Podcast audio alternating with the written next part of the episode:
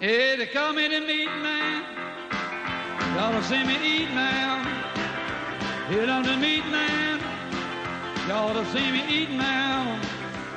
I got jaws like a bear trap, a teeth like a razor. I made tack tongue with a sensitive taster. I was born out in Texas, called the land of beef. Never catch a muscle greener, showing the hell like a meat. I'm the meat man. Y'all see me eat You're listening to the Best Barbecue Show, and I'm your host, Yoni Levin.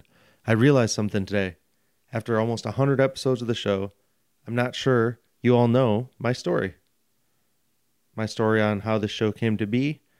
I'm not sure you know how I got interested in barbecue to begin with, or why I've spent two years covering the Texas barbecue scene and all the interesting people in and around it. It all started when I was a young boy in upstate New York. Now, I say upstate because I'm not talking about New York City. I'm talking about way upstate, as in almost Canada. I grew up in a small city called Rochester, New York, a city that is almost foreign to me now that I've been away for two decades. The only barbecue in Rochester, New York is a place called Dinosaur Barbecue. To this day, I still like their sauce. I have a bottle on my shelf, but that's all that's good about it. I'll probably go back the next time I'm up there just to see if they've stepped up their game, but I wasn't impressed back then. Back in the day, all I had was a Weber kettle, a Weber kettle and a dream. Someone gave me a copy of the Barbecue Bible, and my interest was piqued.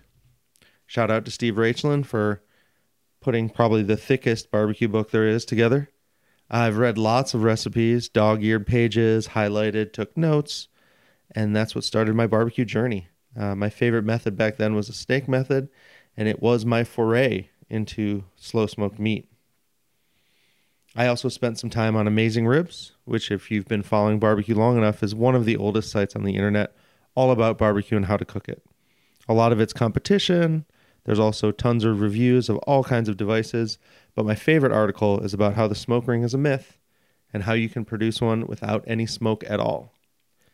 Now, I say slow smoked, but I'm embarrassed to admit that I was doing everything wrong. I used cheap charcoal briquettes that didn't burn very well. I was smart enough not to use lighter fluid back then, but I did make some common mistakes. One of them was soaking little piles of wood chips. I soaked those wood chips for hours.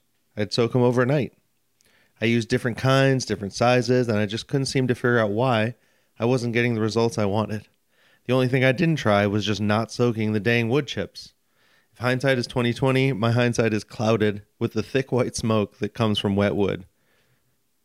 Luckily, that was merely the beginning of my barbecue journey. After college, I traveled the state working for nonprofits in politics and the environment. I helped create legislation that saved plastic, encouraged recycling, and brought a ton of awareness about homelessness to the state of New York. I also worked in kitchens, bars, served at restaurants, all between campaigns. I loved the work, but it wasn't the full time gig I had dreamed of. Then I caught what I thought back then was a huge opportunity. There was a field organizer position opening up for a huge new Greenpeace campaign. I would travel the world helping solve major issues on the national and international level.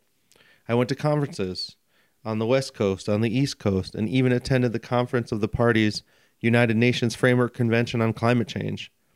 Now that is a long name. But long story short, after they sent me to Austin in 2008, I realized there was more politics than progressiveness and decided to stay in this amazing city I discovered almost completely by accident. Interestingly enough, they asked us where we wanted to go, and I just randomized the list of cities and happened to put Austin first. But luck would have it that when I moved to Austin, I landed in a small neighborhood just south of the river. A small neighborhood that just happened to have a little barbecue trailer in it. A barbecue trailer called La Barbecue. I had luckily found what was then one of the only quality barbecue joints in Austin. And I know what you're thinking. Not Franklin? Not Lockhart? Nope. My first barbecue in Texas was La Barbecue, the place where John Lewis worked before he opened Lewis Barbecue, where Esaul Ramos of 2M, Dylan Taylor, and Brendan Lamb of Smiley's Barbecue all worked. When I first showed up in 2012, they had just opened, and I knew it was a rare find. It was rare to find a place with good barbecue that didn't have a line. I had heard of Franklin, but had yet to eat there. I was there early and often. Although, back then, early just meant a few minutes before they opened.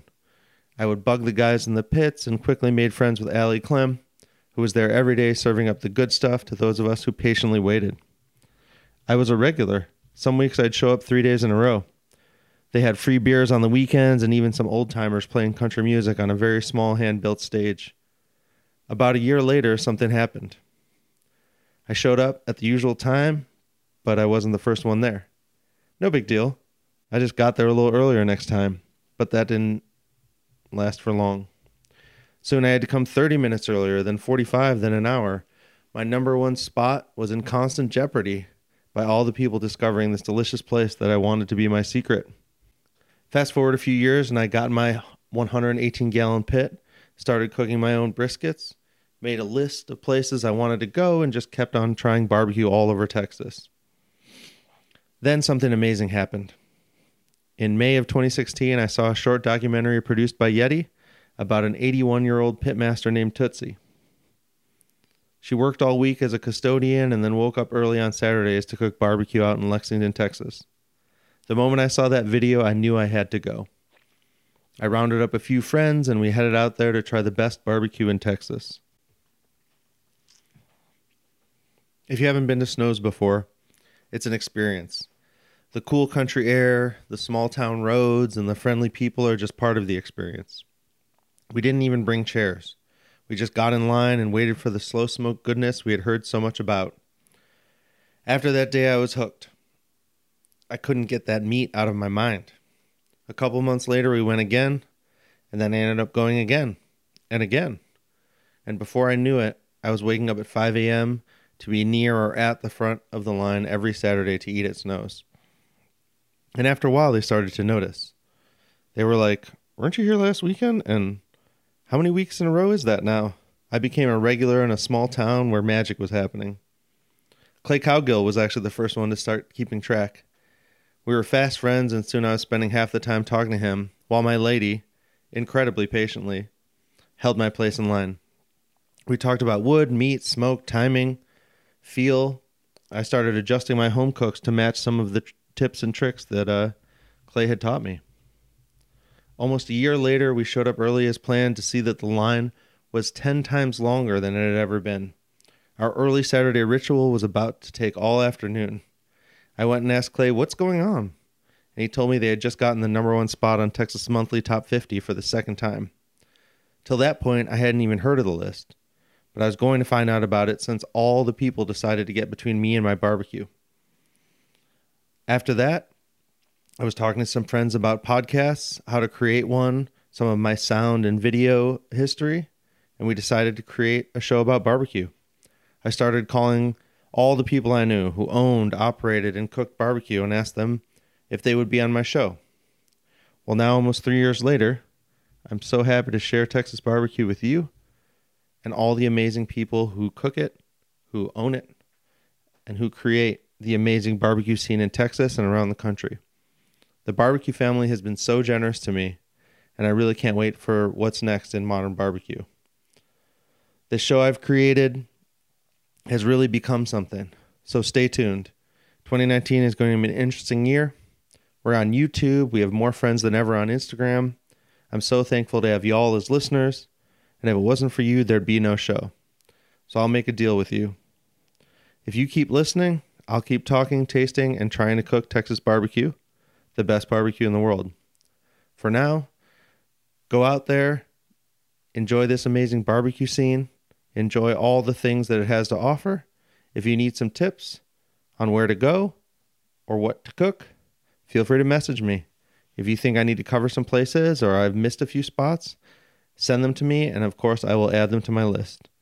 It's an incredibly long list, and it might take me the next 10 years to go through it, but I will take it step by step.